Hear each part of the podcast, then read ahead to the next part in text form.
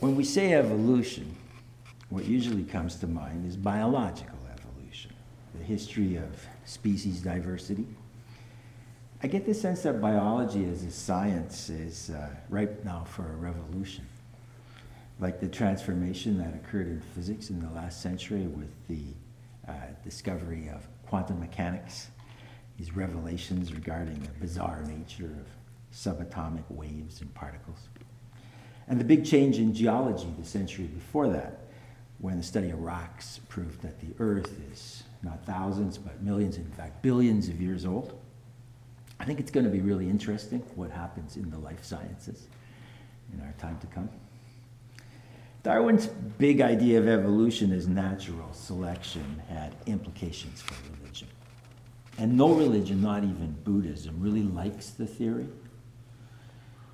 Uh, not for Buddhists because it refutes the creation myth. Uh, other religions do have a problem with that. Orthodox Christians don't like that the book of Genesis uh, can't be reconciled with millions of years of history.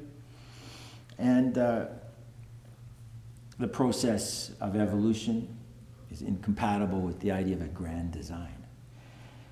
Uh, most religions regard our kind, our tribe, as uh, separate and of a distinct origin and of being essentially different and typically then also of greater value, and may be entitled to be in power over everything and everybody else.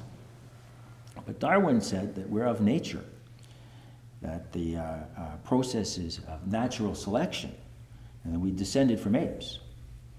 He discovered this by careful observation of the subtle diversity of subspecies and their adaptation to the environment. He saw the mechanism for change initiated by randomly occurring mutations. When a mutation resulted in an advantage to an individual in that environment, the genes were passed on so that the adaptation could be perpetuated, possibly eventually resulting in the emergence of an entirely new species. And so we have an ancestral tree with apes and man descending from simpler and more primitive creatures all the way back to single-cell organisms. Now we know this is what happened. We know it took about four point three billion years on this planet that came into being about four point six billion years ago. Homo sapiens emerged a couple hundred thousand years ago, barely the blink of an eye. That is, if there was an eye who was watching the show.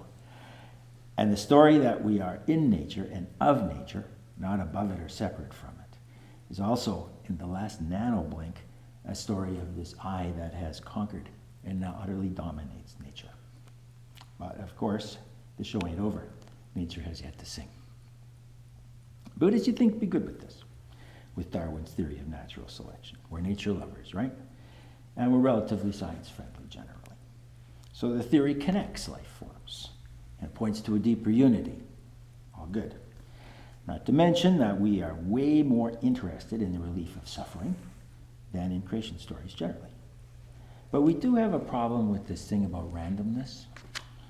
Uh, most devout Buddhists believe in uh, karma, that karma conditions all change, the law of cause and effect, applied interdependence.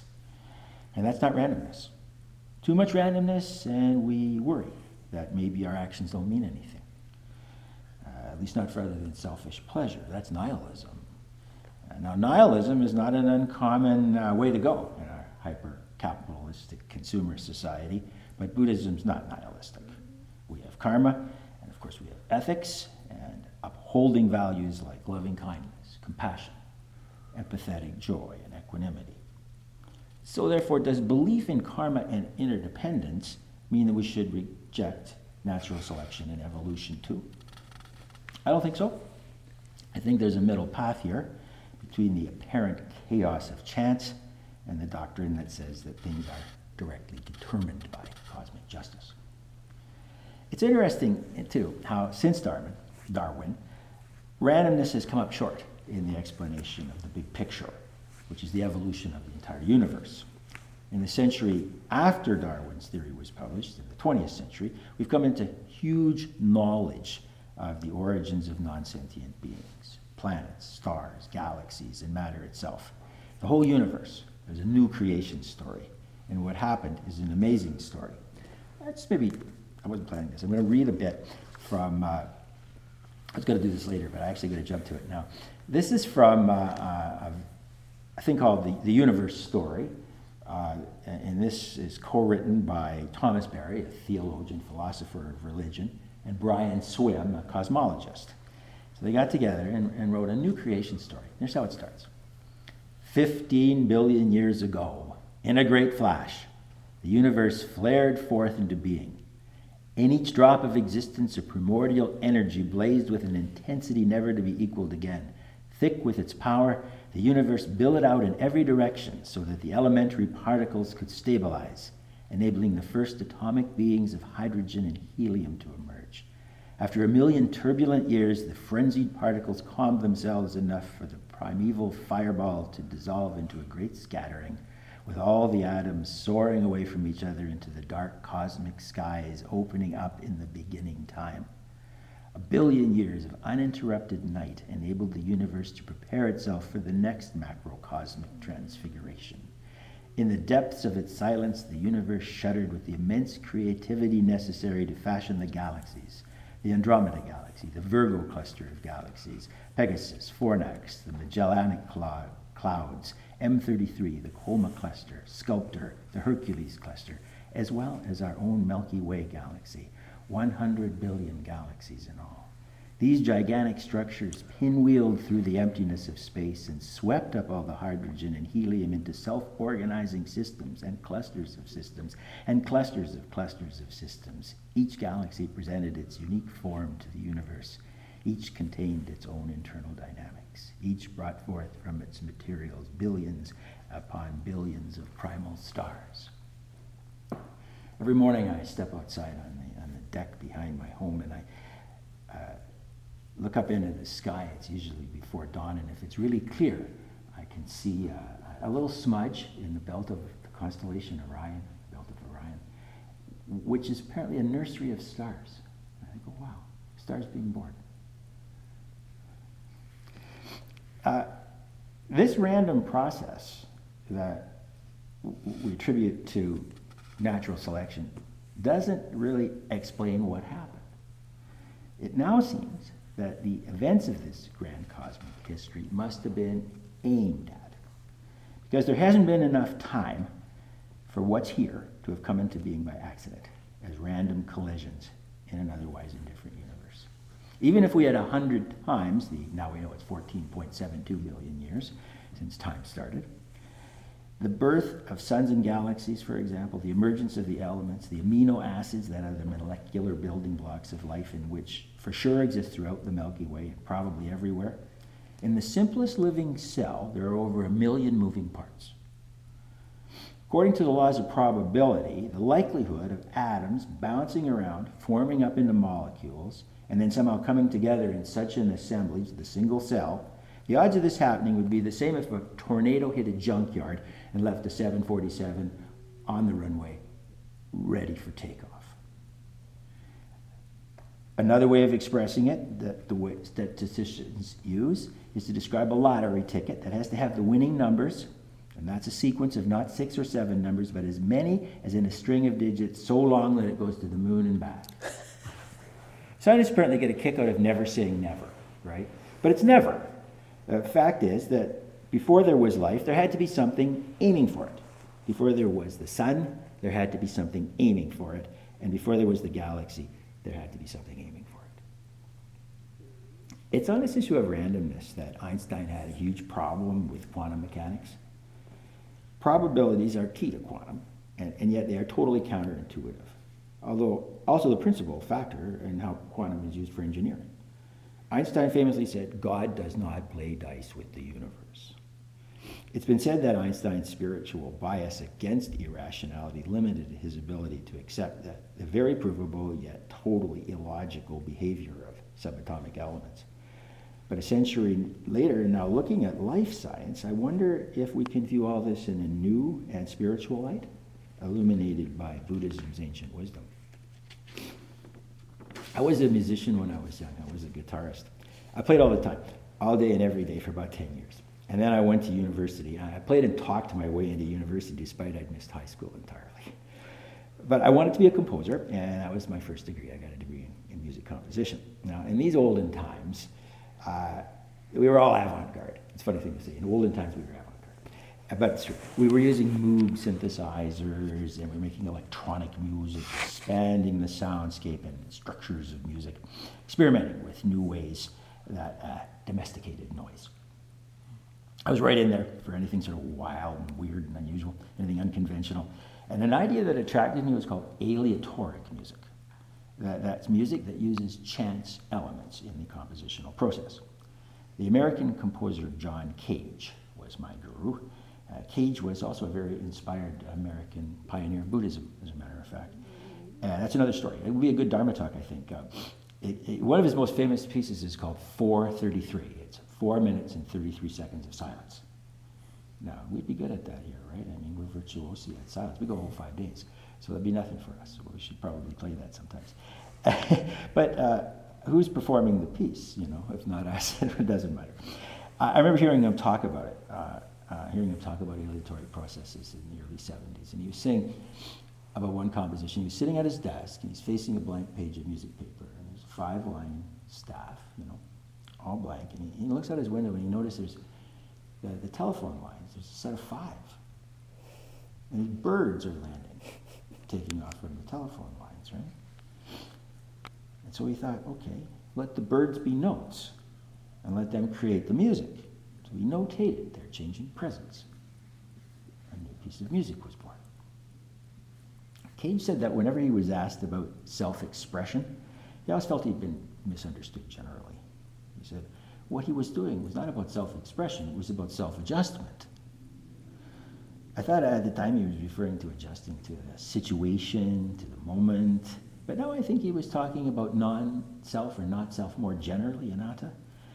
As an artist, though, more interested in letting go of the self than expressing the self. And really, I mean, like maybe creativity is a channel that we plug into, a universal energy source instead of like a personal battery pack that we have. Creativity from something other than the self, something much greater. You know, that inspires curiosity, I think, really. Is there a middle path, I'm asking, between this randomness and pure chance on the one hand and a karmic law of cause and effect on the other? What if? Creativity loves structures and constraints. Creativity loves to play in forms. Middle paths are generally not a compromise between two opposing extremes. The middle path is more like a portal, a lens, and it may be uncovered midway between what appears like opposites, and it may be suchly beholden to that continuum, but it turns out to be something different entirely, an opening of consciousness. Finding the middle path always feels like that, I think. First, we imagine something between opposites, as if a balancing point, a compromise under tension. But then, when you jump in, you uncover a new reality that embraces the whole thing in a new way. Einstein himself said that you don't solve a problem using the same consciousness that discovered the problem. So I wonder, could this middle path between karma and chance be a lens illuminating a cosmic universal creativity? What if we looked at the universe as if it were a piece of music, creative and playful? What if it isn't a game with God throwing the dice, like what worried Einstein, but everything was the dice, including gods, Buddhas, and all of us, absolutely everything. What was going on here was play all the time, all play. What if this dance included our values and our ethics too, shooting through space and time on an evolutionary arrow of progress, spiritual progress? What if it was fueled by conflict, and its composition included a big measure of suffering? For the last ten years, I've been a mediator and circle keeper, and I deal with conflict all the time. I apply peacemaking practices with my colleagues to people's conflicts in their communities, in their families, relationships. It seems to me that conflict is just part of life. It's everywhere, like suffering. And like suffering, it provides an energy and motivation for transformation. Uh, my all-time favorite evolutionary scientist is a guy named Edward O. Wilson. He's a longtime Harvard professor, he's a Southern gentleman, old guy, naturalist, passionate defender of biodiversity and ecosystems. Unquestionably, E O. Wilson is the world's greatest expert on ants. He defines the process of evolution as stemming from random mutation. He's an orthodox scientist that way. But he frames it in a social and not just reproductive uh, contexts. Culture also evolves. This is a bit controversial, that we're not just talking about selfish genes, about kinship even, but about groups and even cultural contexts. He doesn't pull his punches. He sounds like a Southern gentleman, but he writes quite boldly. For instance, the title of his uh, short book, The Meaning of Human Existence, he speculates here on the evolutionary origins of human nature, specifically our conflicted, suffering nature. Probably, he says, a conflict ensued between individual level selection, with individuals competing with other individuals in the same group on the one side, and group level selection, with competition among groups on the other side. The latter promoted altruism and cooperation among group members. It led to innate group-wide morality and the sense of conscience and honor. He goes on to say that the competition between the two forces can be succinctly expressed as follows. Within groups, selfish individuals beat unselfish, altruistic individuals. But groups of altruists beat groups of selfish individuals. Okay? Within groups, selfish people get on top.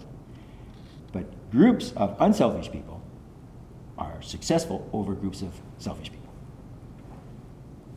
Risking oversimplification, he says, individual selection promoted sin, group selection promoted virtue. He describes this as a fundamental aspect of our nature, this human conflict. Ants and bees do not debate within themselves whether to sacrifice their individual lives for the greater good of the colony. They just do it. Many, most sentient beings go the other way, and they act selfishly, like sharks feeding, showing their prey no mercy. Wilson believed that our fundamentally conflicted self should be seen not as a fault, as some original sin that gave us our rotten at the core nature, but rather as something we need to recognize and understand. Because the true nature is the wellspring of creativity, and as such, a sacred trust. Our inner debate is our source of freedom. Freedom to suffer, for sure, but to suffer not just more, but from now on to suffer more wisely. Nice trick. There is a new theory of evolution which sees the whole universe as intentional, as an action and a story, the ultimate story. I read from Thomas Berry, he called it the universe story. Uh, Berry is like my favorite evolution philosopher. I've read all his books. He was one of the inspirations to the deep ecology movement of the last century. He is a theologian and a professor of the philosophy of religion. He's dead now. Some people call him a geologian as opposed to a theologian because he believes so much in the earth, and the planet, and in the universe. So the story that he depicts, that he inspires, is a story of the progress of the universe in entirety, a cosmic evolutionary progress that is generative of everything. I'd like to talk about this theory about cosmogenesis, about differentiation, autopoiesis, and communion. Uh, I don't have time. Uh, another time, next time. It just goes on. You know, uh, it's very exciting, though. It's very exciting science. Uh, maybe I'll just read a little more uh, of the beginning of the world, of the universe. We got to the beginning of billions and billions of primal stars. The most brilliant stars rushed through their natural sequence of transformations and exploded in colossal supernovas that matched a billion stars in luminosity and spewed stellar materials throughout the galaxy. New stars formed out of the materials that had been created in billion-year processes of stellar nucleosynthesis. Second-generation stars were richer in potentiality and more complex in internal structure because the primal stars had created the elemental beings of carbon, nitrogen, oxygen, molybdenum, calcium, magnesium, and all the other hundreds of elements. Do you know that we are composed more of stardust than of the basic and commonest materials on Earth? That we are more closely related to stars than we are to the fundamental materials of this planet? Anyway, Some five billion years after the beginning of time, the star Tiamat emerged in our spiral galaxy. Tiamat knit together wonders in its fiery belly and then sacrificed itself, carving its body up into a supernova explosion that dispersed this new elemental power in all directions so that the adventure might deepen. Five billion years ago, after the universe had expanded and developed for ten billion years, our Milky Way galaxy shot a peacefully drifting cloud of Tiamat's remnants into giving birth to ten thousand new stars. Some of these turned out to be diminutive brown dwarf stars. Others became blue supergiants that quickly flashed into the incandescence of new supernovas. Others became stable, long-burning yellow stars, and still others became slumbering red stars.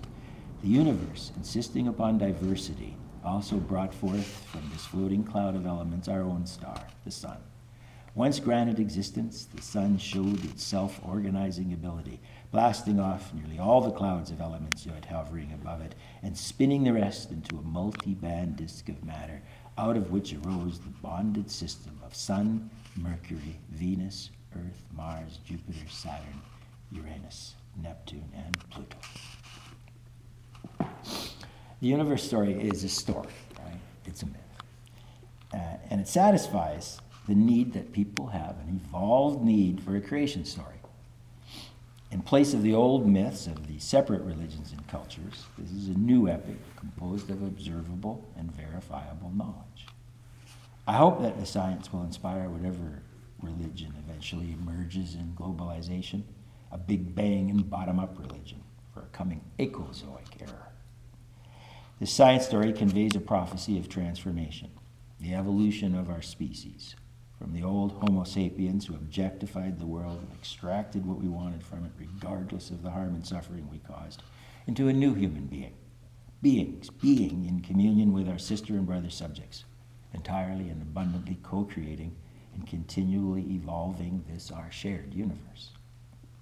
And we could be delighted in such good company, as in being here this morning, for which I am, again, very grateful, for sure. Grateful for future religion, and this morning for our shared spiritual practice. Grateful for science and music and poetry.